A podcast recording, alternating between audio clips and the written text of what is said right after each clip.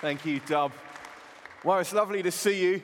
As Dub said, I'm Steve Petch. I'm the lead pastor at Welcome Church. I'm married to Joe, and hopefully there should be a photo of us about to appear. Joe's a head teacher at a special school in Portsmouth, and lovely to have her here with us as well. We've got 3 grown-up children. They're all adults now in their own right. One of them got married last Saturday, so that was exciting. Means she's not here with us, unfortunately, at West Point this year. But the other 2, our boys, are here. They're both stuck in serving. Such a privilege to be speaking to you today. Thank you for staying for this seminar. Just to make sure that you're in the right place, my seminar title is Belong, Believe, Become, Helping a Broken World to Meet Jesus. That's what I want to talk about. Now, last summer, I had the privilege of taking a sabbatical break.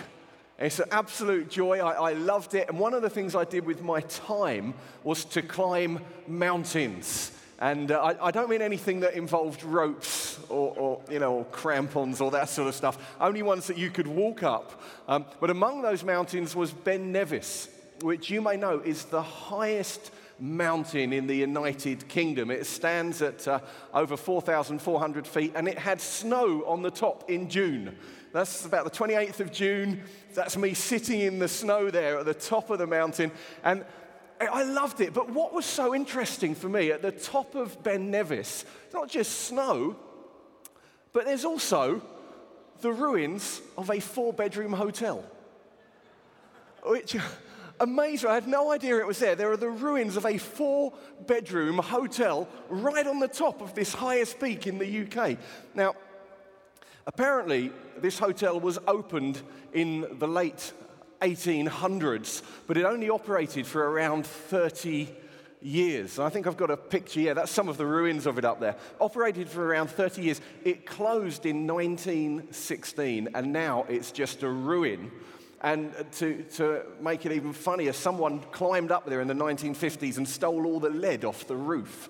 And so it really is just a ruin. And as I stood there in my sabbatical on this mountaintop, I believe God spoke to me. I'd been praying for him to speak to me right through this sabbatical time. But what he said to me there brought me up short. And it was, I felt, a really simple phrase, just this. If you don't change the culture within your church, it could go exactly the same way as these ruins. Now that brought me up short. If you don't change the culture within your church, it could go the same way as these ruins. There was a time when that hotel was in regular use. People still use hotels, but that one is just a memory, just a few bricks left standing. Could our church really go the same way? And it got me thinking about my experience of church and church culture over the years. Now, don't get me wrong. I absolutely love the church. I've planted churches, led churches, built churches. I love the church. But there is this truth that many of us may be acutely aware of, that sometimes the culture of church life and the way that we express and live out our faith can deter the people that we're called to reach. And that there are people in our nation with huge spiritual questions and deep spiritual hunger. So why is it that sometimes the church is not even in their thinking as a place to look? And I think that what we might have could be a cultural problem. Now, culture is really, really interesting. We all know, don't we, that culture changes. It varies from place to place. Culture changes from nation to nation, city to city. Culture varies even over time. And one small example of culture would be fashion. So in the 1970s, it was fashionable to wear huge bell-bottom trousers. Some of us in this room would have had huge bell-bottom jeans, right? Anyone? Okay. I hope you've got rid of them now. As I was a teenager, the fashion was different. The fashion was for skin-tight jeans. And I kid you not, I used to have to lie on the floor and pull my jeans inside out to take them off. There's an image you want to take away with you. But fashion's changed. Just the other evening, one of my boys was about to go out of the house, and I noticed that there was a 1-inch gap between the top of his Doc Martin boots and the bottom hem of his jeans, a 1-inch gap of skin. And I said to him, your jeans are too small for you. Huge mistake. Huge mistake. No, apparently they're designed to be like that. He even turns them up to make them shorter. And apparently what I wear are called dad jeans. What can I say? Dad jeans. But of course, fashion is just one aspect of culture. And in recent years, the culture in the UK has changed in some very significant ways. Some of these changes have been fantastic, and some of them are perhaps not so good. I mean, think about some of the changes in attitude that we've seen in our culture. The attitude that people have towards the roles of men and women has changed within my lifetime. Attitudes towards equal pay, attitudes towards race and what is okay and not okay to say, attitudes to family life, attitudes to marriage, attitudes to gender, attitudes to sexuality. And alongside all of that, the attitude of our culture towards the church.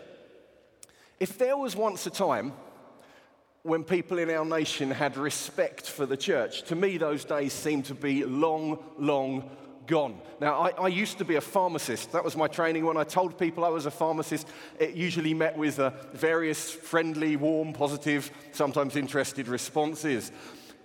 But when I now say I'm a church pastor, I can clear the room. It's not often met with respect. I mean, I recently met with someone who works in local government, and they were, to be fair, very friendly, very warm and positive towards our church. And not a Christian, but they love what we do for the community. Very warm and positive. But their starter question kind of took my breath away a little. It was this: so, tell me, why is it that you hate gay people? Opening question. Why is it that you hate gay people? And I've got to be honest with you, it wasn't an aggressive question. It was just an honest question based on their assumption, which was this: you're a Christian, you're part of a church, therefore you're one of those people that hates people. That's how they viewed the church. And they wanted me to explain it. Can you explain? Because you seem like a nice guy.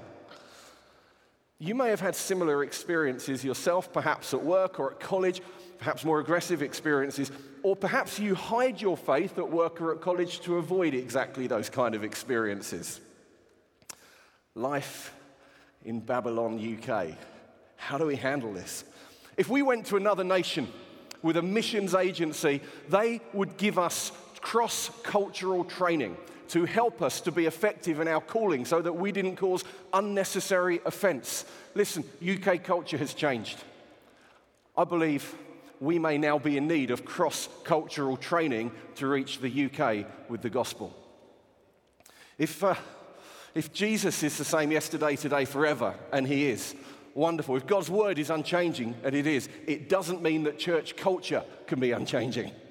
God doesn't change, but how we express our faith must change. I mean, the Apostle Paul said this. He said, he became all things to all people so that he might save some.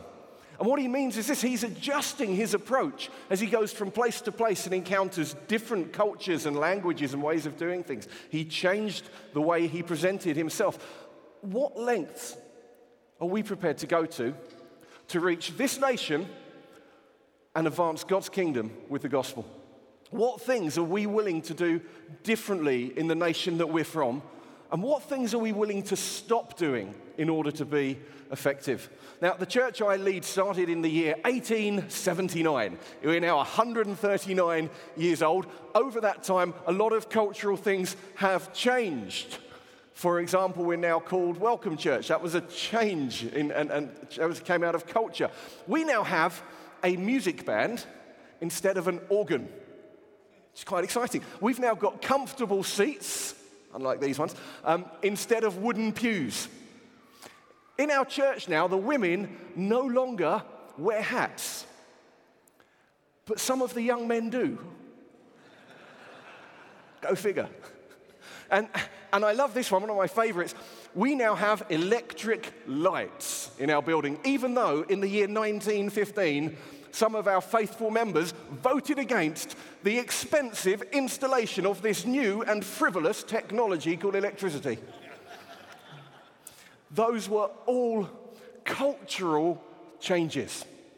None of them were about the essence of the gospel. And cultural change continues to happen. I mean, in recent years, many churches have tried to develop what we might call a more seeker-sensitive approach. You might have heard of that phrase. It might mean different things to different people. To me, that would mean something like this. It would mean being aware that our meetings, particularly our Sunday meetings, don't just have Christians in them, that there are people coming who are not yet Christians, and so it means being aware of that, and it means preaching in ways that they can understand, trying not to put them off with religious language or by using terms they haven't heard, by explaining things as we go along, not being too weird. And I think apparently it also means serving really good coffee. And those changes, they are so important. But there's a challenge, because we can have all of those things in place. We can have comfortable chairs, we can have quality music, we can have accessible preaching, we can have the best coffee in town, and yet we can still remain inaccessible to people from our broken, damaged culture who Jesus is trying to reach. The truth is, if we want to help a broken world to meet Jesus, we need to make sure that we treat people how Jesus treated them. Did you catch that? We need to represent, or perhaps I should say re-present, Jesus to them. Let's read from the Bible. This is Luke chapter 7, verse 36 to 50. I'll read it to you. One of the Pharisees invited Jesus to have dinner with him, and so he went to the Pharisee's house and reclined at the table, and a woman from that town who had lived a sinful life learned that Jesus was eating at the Pharisee's house. So she came there with an alabaster jar of perfume, and she stood behind him at his feet, weeping. And she began to wet his feet with her tears. Then she wiped them with her hair, and she kissed them, and she poured perfume on them. And when the Pharisee who had invited him saw this, he said to himself, "If this man were a prophet, he would know who is touching him and what kind of woman she is, that she is a sinner." We'll pause there.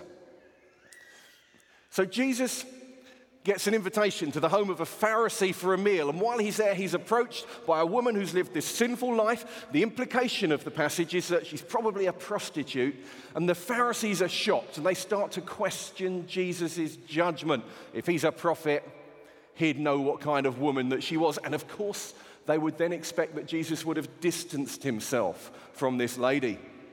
And it just reminded me of a story, perhaps you've heard it before, from a preacher called Tony Campolo, from his book, The Kingdom of God is a Party. We're talking about the theme of the kingdom here at West Point this year. Now, Tony can be a little controversial, but this story is really, really helpful. And he talks about a time when he was visiting Honolulu in Hawaii. And of course, he was quite jet-lagged because of the time difference, and he found himself unable to sleep in the middle of the night, so he went out for food at a late-night diner, and he sat there eating. It's about 3:30 in the morning, apparently, when in came a group of 8 or 9 prostitutes who sat down either side of Tony at the counter, and he says that in the course of a rowdy conversation, one woman said to her neighbor, "Tomorrow's my birthday. I'm turning 39. And her friend turned to her and said, "So? What do you want me to do? Do you want to have a birthday party? Do you think we should have a cake and a party or something?" And she turned back to the woman and said, "Well, look, you don't have to put me down. You don't have to be so mean. I've never had a birthday party in my whole life. I don't expect to have one now." Now, after these women went back out into the night, Tony spoke to Harry, who was operating the bar, operating the diner, and said, "Do these guys come here every night?" And Harry said, "Yes." He said, "What do you say we throw a party for that lady tomorrow night?" Tony said, "Yeah, her name's Agnes, apparently." He said, "Yeah, we'll have a party for her. Good idea." And it was quickly arranged. It was agreed that Tony would decorate the diner. Harry said he'd provide a cake.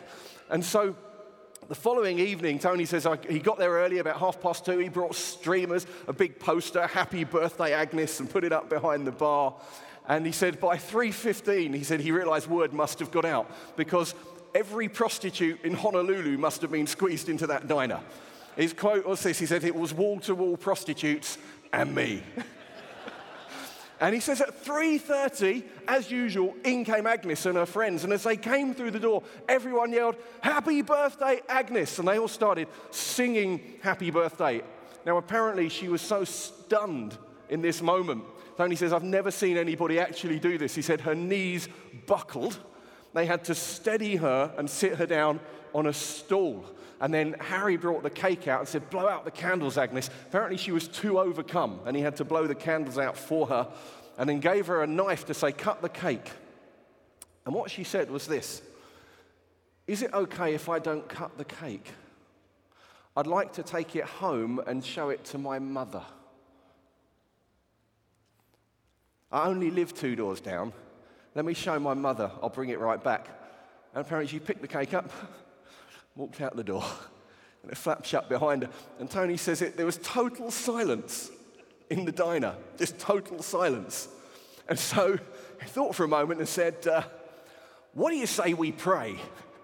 And he says, looking back on it, he says, I'm going to quote him now, "It's weird looking back on it now, leading a prayer meeting with a bunch of prostitutes at 3:30 in the morning, but it was the right thing to do." And so he says he prayed that God would deliver her from what dirty, filthy men had done to her. Men had used and abused her. And he said, "I prayed, God deliver her, make her a new creation, because I've got a God who can make us new no matter what we've been through or what we've done." And I prayed that God would make her new. And Tony says, as he finished his prayer, Harry from behind the bar leaned over the counter and said to him, "You told me that you were a sociologist. You're not a sociologist, you're a preacher. What kind of church do you belong to?" And Tony said, in one of those moments where you just get given the right words to say, he looked at Harry and replied, "I belong to the kind of church that throws parties for whores at 3:30 in the morning." But apparently Harry turned to him and replied and said this. He says, I'll never forget his answer. It was this, "No, you don't. No, you don't. Because if there was a church like that, I would join it." Now, let's just consider Harry's question for a moment. What kind of church do you belong to? What kind of church do we belong to?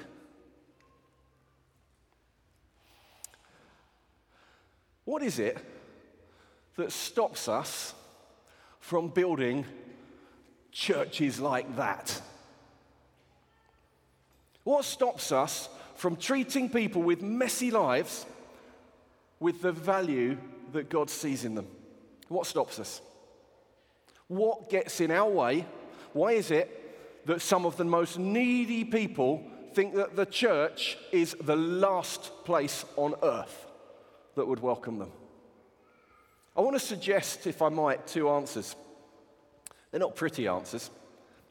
First thing that stops us is simply this, self-righteousness, by which I mean a hideous, subtle, and incorrect belief or feeling that we're better than other people.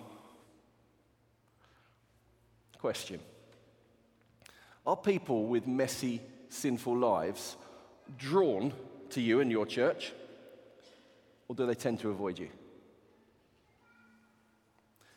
See, I suspect, if we were honest, that most of us would really want, at some level, to belong to a church like that, as Tony called it. But let's also acknowledge that it's not often the message that we give out or live out. And if we were really, really honest, many of us would find it hugely uncomfortable if next Sunday morning a group of 8 or 9 noisy prostitutes, or some other group, perhaps more likely, whose lifestyle is obviously not in line with God's standards or morality, or maybe just a group of adults with learning difficulties who are a bit noisy, or some group turned up, I don't think we'd always feel that comfortable. Are people with messy lives drawn to our churches? All too often, the answer is no. So why is it? And I wonder if perhaps it's because too often we've come across to them like the self-righteous Pharisees from our passage today. You see, I can remember a young couple a few years back, this young couple, not yet Christians, but in contact with our church and exploring faith through the Alpha course. And after a few weeks of Alpha, they came to a Sunday morning a couple of times, and they liked that. And then they wanted to join a small group, so they went along to a small group. And when they attended small group for the first time, someone asked them the question, "How long have you been married?" And they replied, "Oh, we're not married." And what followed is really, really sad, because group members piled in on this couple with their version of the Christian rule book, rebuking them for their sinful lifestyle, making sure that they had been told right from wrong, challenging them of the need to repent, and guess what? We never saw them again. But the group members were so sure that they'd done the right thing because we told them the truth, and how they respond to truth is on them. Lost to church, possibly forever. You see, this was the problem with the Pharisees in Jesus' day. Their lives were built around a sin management program. They were fixated on the sin in other people's lives and on keeping themselves looking pure. And the Pharisees thought that they were the good people, that they were God's zealous people. And they realized that those other people who didn't live like they did, they were sinners, they were outsiders, they were lacking in zeal, deserving of condemnation. And Jesus sums the Pharisees up like this: "You hypocrites, you shut the kingdom of heaven in people's faces." And he went on to warn them, "Those prostitutes and tax collectors who you despise are entering the kingdom of heaven ahead of you." Now, we might bristle at the idea that we could ever be like the Pharisees. I mean, surely not us, but our hearts can deceive us. It is far too easy to turn the Christian faith into a kind of sin management program. And it's very, very easy to end up becoming self-righteous and pharisaical towards people who Jesus wants to draw to himself. I mean, ask yourself this question: why is it that all kinds of people flocked to be around Jesus, but 2,000 years later, people can be wary of his church, wary of his followers, expecting judgment more than help? The Pharisees taught people a love of law. Say it again, they taught people a love of law. Jesus taught people the law of love. It's very different. Love of law, the law of love. And this difference brought Jesus into constant conflict with the Pharisees. And the Pharisees, they made accusations against Jesus. They accused Jesus of breaking the religious rules, and they accused Jesus of associating with the wrong sort of people and of being a friend of sinners. And Jesus made accusation against the Pharisees. He accused them of being judgmental, hard-hearted hypocrites who lacked love for people. Let's ask a question. Which set of accusations might we get thrown at us today? Which set of accusations is our nation more likely to point at the church? Are we more likely to be accused of breaking all the religious rules and welcoming sinners? Or are we more likely to be accused of being hard-hearted, judgmental, and hypocrites? In short, does this nation view the church as being more like Jesus or more like the Pharisees? It's a question that ought to concern us greatly. But it's not just self-righteousness that stops us. Something else stops us as well. The second thing that stops us from building churches like that is fear. Fear of what other believers will think of us. If I'm close to that person with that lifestyle, other people might think that I think that's okay. They might question whether I've really got this right or not. Fear that we'll be misunderstood, that that person will think that we condone their lifestyle. I need to tell them, or others might think I do. And fear that if we welcome obviously messy, sinful people into our churches with open arms, the church will be less pure, that there will be sin in the camp. Like there isn't already. I mean, a friend of mine put it like this. He said, every church should have sexual immorality in it. There's a shocking statement. Every church should have sexual immorality. I'd just be clear, I don't mean amongst the eldership team, all right?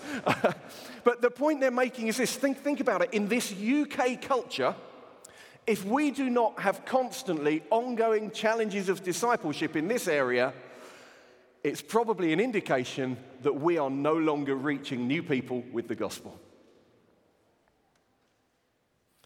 So let's look again at the example of Jesus. I mean, he was accused of being a friend of sinners, and he was. Guilty as charged, I am a friend to sinners. He saw the value in lost, broken people. Let's see how he handled the situation. So I read it again. A woman who'd lived a sinful life learned that Jesus was eating at the Pharisee's house. She came there with an alabaster jar of perfume, and as she stood behind him at his feet weeping, she began to wet his feet with her tears. And she wiped them with her hair, kissed them, poured perfume on them. And when the Pharisee who had invited him saw this, he said to himself, if this man were a prophet, he'd know who's touching him, what kind of woman she is, that she is a sinner. Now Jesus, the rabbi, having dinner, in walks this sinful, well-known, immoral woman, and she starts massaging Jesus' feet with perfume. And Jesus is totally unfazed. Can I say, I don't think there are many ministers today, be they church ministers or government ministers, who would still be in their job a week later were this to happen. I mean, Jesus is under some pressure to respond, but he's completely secure in his identity and in his calling. He just doesn't respond to pressure. He's not fazed by this. He's not bothered by what the Pharisees are thinking. Instead, he starts to tell a story that exposes Simon's heart. Jesus said, Simon, I've got something to tell you. Tell me, teacher, he said. Well, two people owed money to a certain moneylender. One owed him 500 denarii, the other owed him 50. Neither of them had the money to pay him back. So he forgave the debts of both. Now, which one of them will love him the more? And Jesus tells this story about the moneylender and the debtors, and the key point is this. Both of them had an unpayable debt. Now, Simon the Pharisee and this immoral woman are clearly in view here, as are all of us. They're both sinners. There's no other type of people. Now, one's debt potentially may have appeared smaller than the other person's debt, but the net result is the same, a debt that's unpayable, and a God who can cancel the debts of both. And Jesus wants to know, well, who's going to be the most grateful? Who's going to love him more? And Simon replied, well, I suppose the one who had the bigger debt forgiven. You've judged correctly, Jesus said. And then Jesus turns to the woman and says to Simon, do you see this woman? I came into your house, but you didn't give me any water for my feet, but she has wet my feet with her tears and wiped them with her hair. You didn't give me a kiss of greeting, but this woman from the time I entered hasn't stopped kissing my feet. And you didn't put oil on my head, but she's put perfume on my feet. Therefore I tell you, her many sins have been forgiven, as her great love has shown, but whoever has been forgiven little loves little. And then Jesus turned to her and said, your sins are forgiven. And the other guests began to say, who's this who forgives sins? So Jesus said to the woman, your faith has saved you, go in peace. Simon had a problem. His self-righteousness and his pride kept him from Jesus, whereas this sinful woman loved Jesus intensely because she knew how undeserving she was of God's love. Question, do you know how undeserving you are of God's love? Do you? Do you, like the Apostle Paul, 1 Timothy 1:15, really believe that Christ came to save sinners of whom I am the very worst? Or deep down, do you think there are actually others who are probably a bit worse than you? Simon's debt of sin, like ours, it wasn't small. He didn't have a small debt. Think of Simon's debt of sin. Hypocrisy, judgmentalism, pride, self-righteousness, a lack of love, hard-heartedness, rudeness, planning murder. I mean, these guys had Jesus executed. Let's make a list. But the difference was that Simon's sins were hidden so he can get by in polite company, just like most of us. And his ungrateful heart led to him treating Jesus so rudely, as Jesus points out. Why did he treat Jesus rudely? May I suggest probably a mix of self-righteousness mixed with fear what would these other Pharisees think of him welcoming this Rabbi Jesus into his home? Would they think he approved? The truth is, Simon did not see where the worth in a human being comes from. He saw his value as coming from his own goodness. He ascribed value to good people like himself. He saw no value in a sinner like this woman. But his perspective was so wrong. And the value of something, simply put, can be found in what someone will pay for it. And the value of that woman is immense. For God so loved the world that he paid his one and only Son, that whoever believes might not perish but have eternal life. But don't forget the next verse. For God did not send his Son into the world to condemn the world, but to save the world through him. Christians, please listen. It is not our job to condemn people.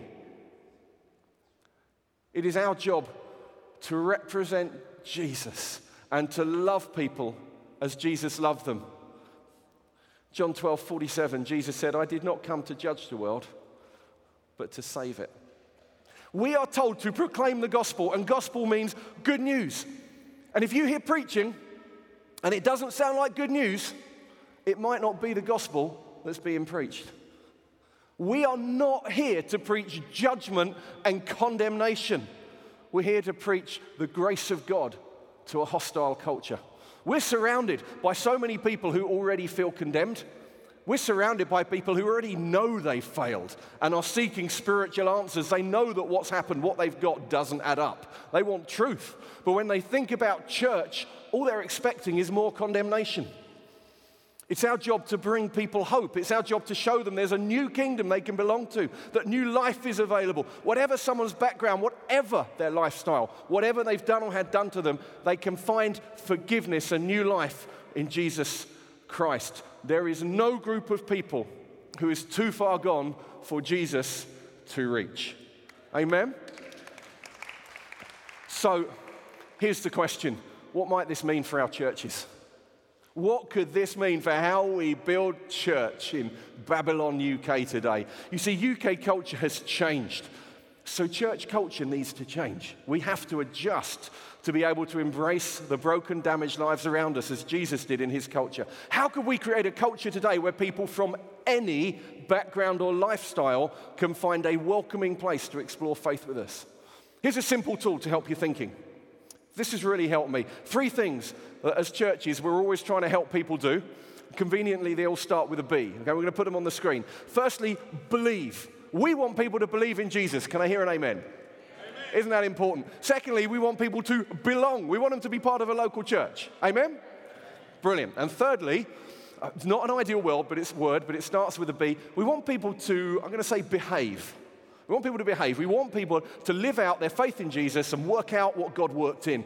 Now, these 3 B's, I want people to believe in Jesus, belong to a church, and that faith to impact how they behave. Living for Jesus. Hopefully, you can recognize these basic concepts from your experience of church. Churches have been trying to do this as long as there have been churches to do anything. Now, your experience might be different to mine, but I tell you what I've seen, which is that the order of priority we put on these 3 words massively impacts the culture of the church.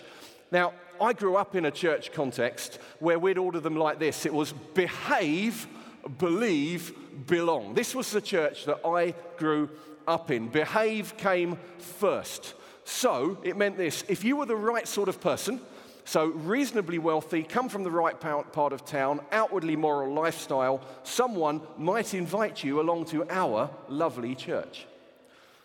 And nice people got invited, our sort of people got invited. And if you came to church, you might along the way hear the gospel.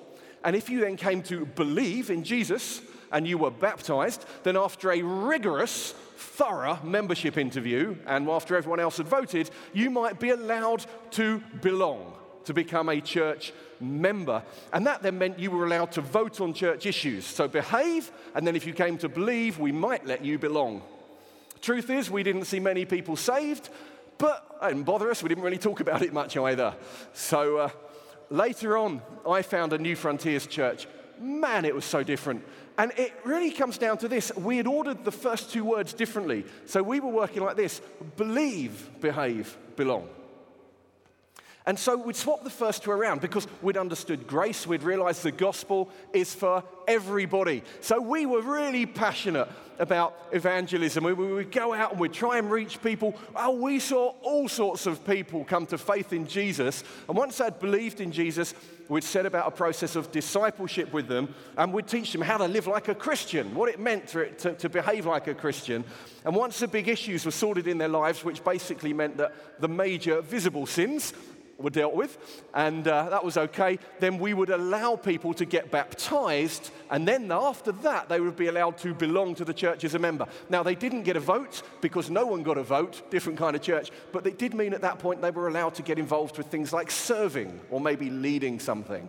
So it went believe, behave, belong. I built church like this for years when I first started in leadership, and I'd have to say it worked fairly well. I would say we saw lots of effect, lots of good positive things, but along the way, I would also say there were people who struggled to find acceptance, especially if the background was messy. I reckon there was a high-ish dropout rate between believing and belonging, higher than I would like to see. And the truth is that despite we had this passion for evangelism, it was pretty hard for new Christians or people who were not yet Christians to really connect to the church. Belonging was like a huge step to climb, so there was very much still a them and an us, an in and an out. I'd suggest this is how loads of churches still operate today. I would suggest very few of us would operate like that first model, but I would suggest lots of us might operate exactly like this. But culture has changed. I say again, I've built church like this. But my experience has shown me, over the last 10 years or so, I think this has become less and less effective at engaging people in our nation with the gospel. And I would like to suggest and propose to you where my thinking on culture has led me. We need a different order again, which I would call this: belong, believe, behave. Belong needs to come first, not last. Now, this is a huge change, and please listen so carefully. When I say belong, I'm not now referring to church membership. I simply mean this: creating a culture that genuinely and meaningfully welcomes people in all their messy, broken sinfulness and allows them to find a genuine and meaningful community with us before they believe in Jesus. Bit radical. But that's what Jesus modeled for us, like with his disciples, who were feeding 5,000 people long before they believed in Jesus, right? I mean, allowing people to be a genuine part of our church community before they come to faith. And let me be really clear what I don't mean. I don't mean a friendly Sunday welcome, a guest card to fill in, a special guest's coffee area where I might get a piece of cake and an invitation to Alpha, and a little follow-up letter to say thanks for coming. I don't mean that. That's not belong, believe, become. That's kind of, we're seeker-sensitive. That's what that would be. I don't mean that, though you might want to do all of those things. I mean allowing people to be part of the community fully. So what do I mean? I mean drawing people who are not yet Christians right into the church community just as they are, joining small groups, serving in appropriate ways, involvement in social action, involvement in all we do, part of the community while exploring faith. I mean knowing that they belong before they believe. Now obviously this needs wisdom. Praise God he's given us his Holy Spirit. I know it's always easier to live by rules and by tick boxes than it is to follow the Holy Spirit. Of course, there are a few roles in church life that are only appropriate for a committed Christian. I know that. You know that. We understand it, and people understand that. We don't want the kids' work probably being taught by someone that's not yet a Christian. Probably not. There are some roles where this is important. But do you know what? You don't need to be born again to make a decent cup of tea. Praise God, because some of us would have had a long wait. You don't need to be born again to run the AV system. Just as you didn't need to be born again to let Jesus use your boat to teach the crowds or to row him across the lake. And we have to be secure to do this, just as Jesus was. We need to know who we are, we need to know our people well, and have faith that God is at work. Now, this has implications for lots of areas of church life. And I know from experience that people will hear me and jump to all the wrong conclusions, and there's very little I can do about that. But I just want you to understand that pastoral wisdom is paramount. But get this.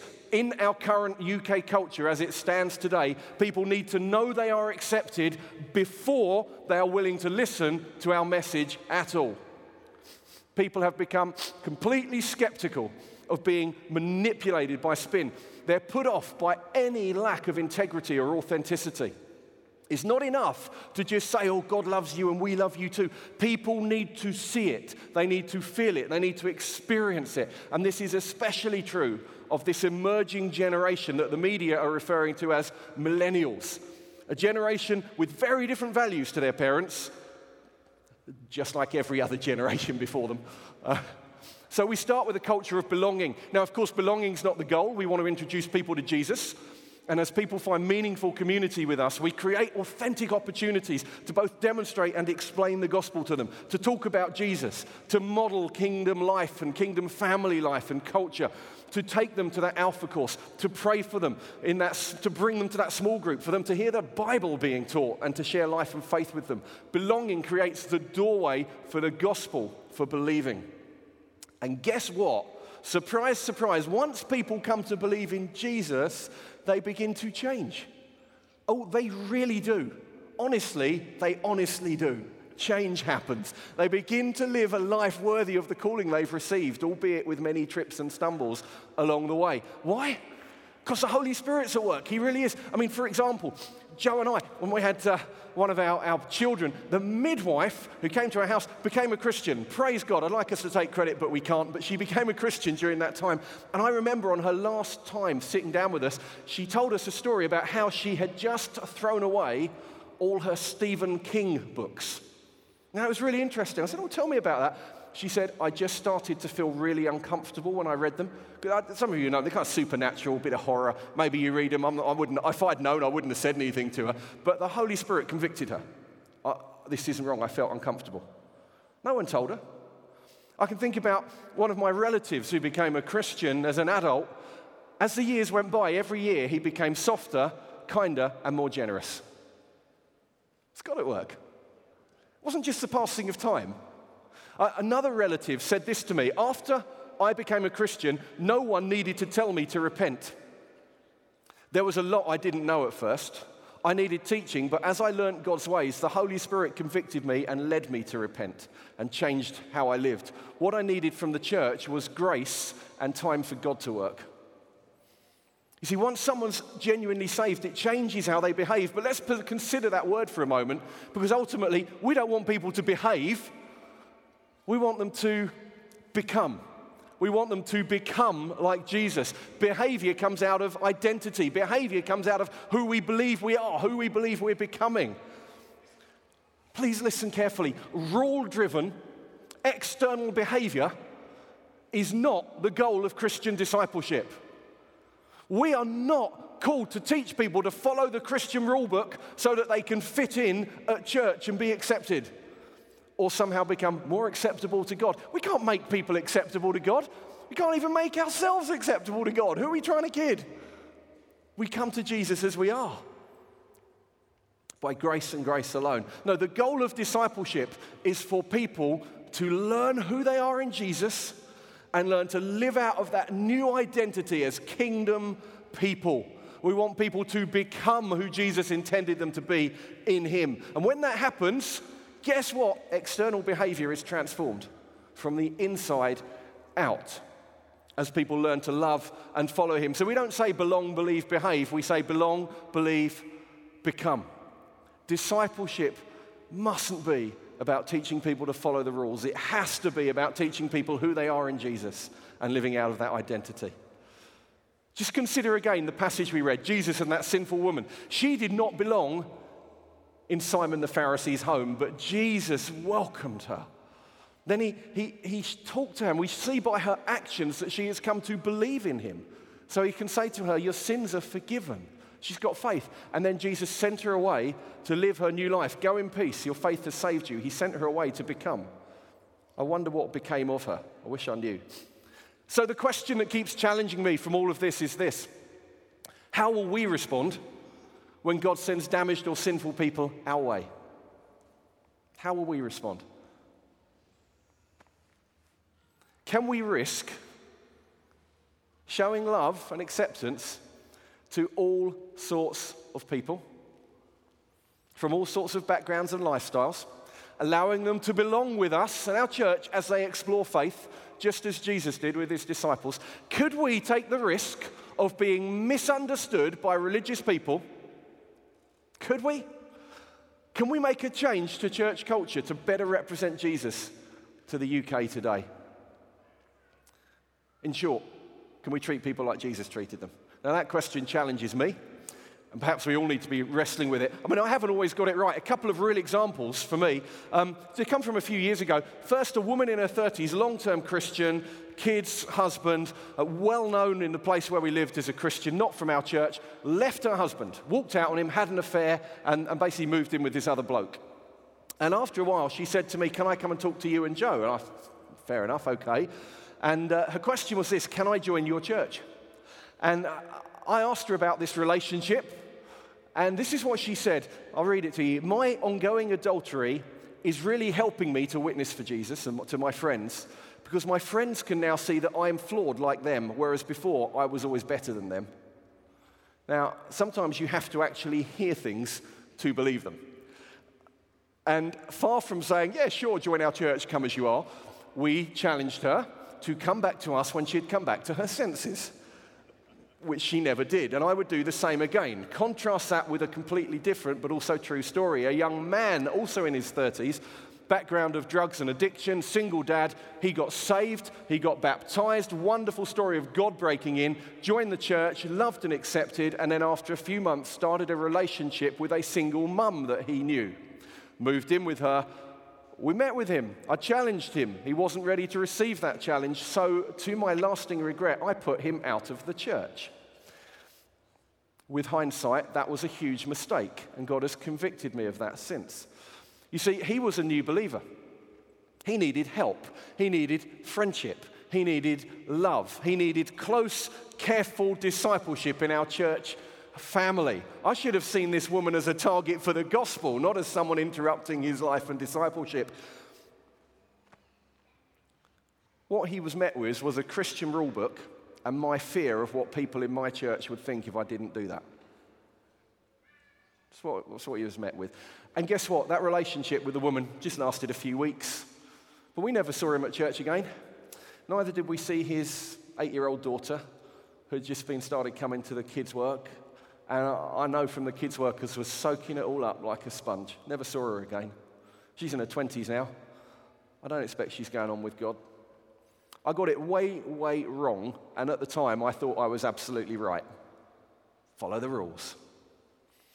Jesus has all sorts of people he wants to bring to us, all sorts of people he's going to reach with his love and grace in our towns, people who we could see born again and baptized and set free to live for Jesus. But for that to happen, our churches have to be marked with the grace and the acceptance and the compassion and the love of Jesus. We've got to be walking in step with the Spirit and making space for all sorts of people as they want to belong first and then believe and then become with stumbles along the way. And maybe this begs a question for you. Maybe that question is, yeah, but didn't Jesus get angry with people? I read the Gospels, Jesus got angry with people. Yeah, he did. He got angry with self-righteous, hypocritical Pharisees. But he had endless grace and love for people who were damaged and lost and broken, like the woman caught in adultery, like blind Bartimaeus, like the lepers he touched and healed, like Zacchaeus, the thieving tax collector, like a man beset with a whole legion of demons, like Matthew, the tax collector, and like the immoral woman in our passage today. So when Matthew or Mary or Mohammed or Maisha or Steve or Stephanie or Sunil or Sunita turns up at your church or your small group, and when you realize that their beliefs are not your beliefs and that their lifestyle is not being lived in line with the Bible, Are we going to respond in fear and in self-righteousness, rushing in to point out the flaws and point out the errors and make sure they clearly understand their sin and pushing them to change so that we can accept them in? Are we going to get out the rule book and hose them down with our rules? Let's clean you up and make sure you're clean enough to come to our church. Holding them responsible if they choose to walk away because that's on them and I told them the truth. Or could we have the faith to believe that God's at work? And that he was at work before we even got involved at all. And that he wants to work through us. But the first step is to love people as Jesus loved them and allow them to belong. Now maybe you can tell that prophetic challenge has gripped me. The challenge from Ben Nevis. I can still hear it. If we don't change our culture, we could go the same way as these ruins. And as a church, we've worked on ways to express this. I'll show you a couple of things. Belonging. We came up with 3 phrases to try and communicate this with our town. Belong. We've expressed it in this phrase, come as you are, which is the only way anyone ever comes to Jesus. We're trying to create a come as you are culture. Whatever background or lifestyle, you don't have to clean yourself up first. Believe is expressed in this phrase, know how loved you are. We want people to know that they are loved by God, to hear a gospel of grace, that God is for them, passionately, deeply gave himself for them. And become, as expressed in this phrase, become who you were created to be. Believing in Jesus isn't the end, it's the beginning. We want to help people become who God intended them to be. Belong, believe, become. Come as you are, know how loved you are, become who you were created to be. And our new name, Welcome Church, and our new strapline, it matters that you're here. They are all parts of how we want to communicate and connect with our town in this culture. So far this calendar year at Welcome Church, we've baptized people from 9 different nations. Praise God, I'm so pleased with that. One of our small groups now has a Muslim who attends every single time they meet. He allows the group to get round him and pray for him. He came to our Good Friday meeting. He's listening. Recently, he hosted the group in his home with his whole family and provided all the food. We've got another group where there are 3 widows who attend regularly. They all live in the same road as the group member who invited them. They are not yet Christians, but they love the food and the friendship, and Jesus is impacting them. Let me mention a Chinese couple who came to us. They came to the UK looking to find business. Nobody in our town, and I mean nobody, spoke to them. They were totally and utterly lonely until one day someone from our church saw them in the park and felt prompted to speak to them and went and said hello.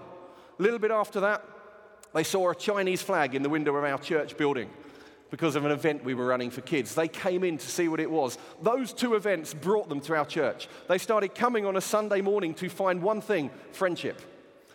At church, they met others who spoke Mandarin and helped them understand the messages. Then they joined a small group. Coming from a communist country, they knew nothing about Jesus, nothing about the Bible, nothing about Christianity. Their goal was to make money. They belonged to our church and joined a small group when they knew no belief or faith except atheism. And we baptized them as new Christians in March this year. Praise God. Not a dry eye in the house as they gave their testimony. And now they're learning what it means to live the life that Jesus has called them into, and they're here at West Point too. I want to encourage you to reflect on all this. How could you model belong, believe, become in your life, in your family, in your small group, in your workplace? How can you create a community where people can come as they are, find out how loved they are, and see who God intended them to be? For church leaders, what might this mean for your church? What do you need to start doing? What do you need to stop doing? Time's disappearing. I just want to finish very briefly with an analogy that I hope you'll remember. It's called The Peach and the Coconut. Some churches are like coconuts. It's my coconut today. Coconuts are hard to get into. I remember my brother winning one of these at the fair from a coconut shy. And it was a nightmare trying to get into it. In the end, my dad ended up with a chisel and a hammer going in the top. And after all that work, when he got in there, what was inside was basically disgusting. This bland milk and this white mush. Who knows, right? Coconuts, they don't taste like Bounty bars. One of life's first disappointments. Churches can be like coconuts, hard to get into. And then when you do get in, it wasn't worth the effort. Churches can be like that when we have a rules-based, behavior-driven culture where being accepted depends on having the right external behaviors and being sane to hold the correct beliefs. Just like the Pharisees of Jesus' day. Let's not build coconut churches. Instead, can I suggest we should try to be more like a peach? Now, peaches are lovely. What's a peach like? A peach is soft. A peach is easy to get into. It is nourishing. It is full of life. It's not difficult to kind of get inside a peach, and it's well worth the effort.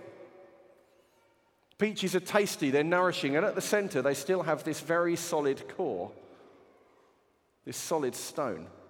I would suggest that this is the culture we need to go for. A great analogy for what Jesus modeled, a grace-based culture. Jesus always led with grace, especially around the most broken people. He led with a grace that drew people in, but he didn't withhold the truth. He came full of grace and truth. If you hung around Jesus, you received grace and truth. Jesus embraced all sorts of people whilst always maintaining his absolutely wonderful godly convictions.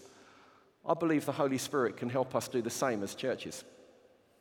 Let's build churches that are peachy, welcoming, inclusive, easy to get into, full of life, and rock solid in our core beliefs, just like a peach. And the question to consider is your church more like a coconut or more like a peach? And maybe you're not the best person to answer that question. Maybe it's the people with messy, broken, damaged, sinful lives who either are or aren't flooding through the doors of your church that are best placed to give you the answer to that question. It's so easy to build coconut culture. Do you know, sadly, it's possible to be faithful to biblical truth, but to miss the mission of Jesus altogether. To know the truth, but create a culture like a hard coconut. Oh, don't get me wrong. We don't want to become a squashy tomato, which has got nothing in the middle, soft all the way through. No. I like tomatoes, I like coconuts, but we're going for peaches. How could you be more peachy? How could you create a culture where people can taste and see that the Lord is good? I'll finish by saying this, that UK culture has changed. Welcome to Babylon. If our church culture is designed so that we're really only able to connect with heterosexual, probably married couples with reasonably well-behaved children, and I fear too often that this is the case, then we are putting increasing numbers of people beyond our gospel reach. Oh, God will still reach them, he just won't do it through us. We'll become the relic. We'll become the ruin of a bygone age. I personally refuse to believe that there are groups of people who, because of their belief, their lifestyle, their sexuality, or anything else, are beyond the reach of the gospel. The gospel is for everyone. And we need to build churches where all types of people that live in this UK culture can be reached and won for Jesus. This is an issue of faith. God's desire and ability to save has not diminished in any way. And by putting belonging up front, as I've described it, we can create a culture where all sorts of people can connect. We're alive now, not in the 1900s. It's today. And don't get me wrong, the culture in our nation could change. I mean, if you're in a culture of intense persecution, belonging might not be up front. But most of us here, we're in the UK. I mean, if you're here from India, Pakistan, other places, you've got to work out the application of this. It might be very different in another nation. But we're not in that day. We must understand the culture we live in. We mustn't bury our heads in the sand, hoping that something will happen and God will intervene and we'll all go back to the culture of the 1950s and Jesus will be okay to talk about again and it'll all be all right. It's not going to happen. It's not going to happen. We're called to build the church here today in a post-UK culture, influenced as it is by postmodernism, by the rejection of Christian heritage, by the thinking of a millennial generation who are increasingly leading the way and shaping the future as they should be, and who will not be reached by a 1990s style of church culture and church life, let alone anything older than that. Now, there's all sorts of things I haven't touched on. I haven't touched on what belong, believe, become might mean for baptism, discipleship, membership, church discipline, serving, ministry, preaching. We could spend hours. Each one of those could be a seminar in itself. I haven't touched on them. I just want to leave you thinking, how are you doing? And I've shared the stuff from our church, not because we've got it all right, but I just want to stimulate your thinking. I mean, we're doing better as a church in some areas than others. Sometimes we think we're doing well, and then you find, oh, we've got coconut shell armor over here. We've got to think about what that means. But when someone like the woman from Tony Campolo's story, or the woman from the passage we read, or that unmarried couple who live next door to you, or that legally married gay couple who live over the road with a couple of kids, or that ex-offender, or the Muslim guy, or the Buddhist girl, or the atheist mum, or the transgender teenagers who all your kids at school know, believe me, they do, when one of those wants to come to your church, to your small group, will they be welcomed with grace? Will they be treated with value just as they are, creating space for God to work? Or will self-righteousness and fear hold us back? Will our culture deter the people we're called to reach? My prayer is that we'll be known for peachy churches as commission, built on a culture of grace with God's rock-solid truth in our core. But please know up front, this will get messy, just like eating a peach. It has implications for how we do church life. We may be misunderstood by religious people, just as Jesus was. But until religious people are accusing us of breaking religious rules, compromising on truth, going soft on sin, and welcoming sinners, perhaps our churches are not representing Jesus as much as we might think they are. Let's pray. Heavenly Father, I thank you for your church. We love your church. Lord, I pray that you would help us in this nation to build and plant churches where all types of people can connect. Lord, let us not be afraid of the challenges, hiding in our bunkers, hoping that you'll come back and make it all okay. Jesus, as the wheat and the tares are growing up together, help us not to be ripping up the wheat that you're sowing through fear or self-righteousness. Father, help us to be welcoming to all, to help them know that they can come as they are, know they are loved, and that they can become who God intended them to be. Help us to get this right, Father, I pray. In Jesus' name, amen. I'll just leave you with this. If you want to read a bit more, because I've only scratched the surface, let me recommend two books. Simon Benham's book, The Peach and the Coconut, and John Burke's book, Unshockable Love. Both fantastic books. I recommend them to you highly. And one last thing, you could ask anyone from Welcome Church about what we're up to. They're good people, and I'm sure they'll be more than happy to tell you what we've been doing. God bless you. Thank you so much for listening today.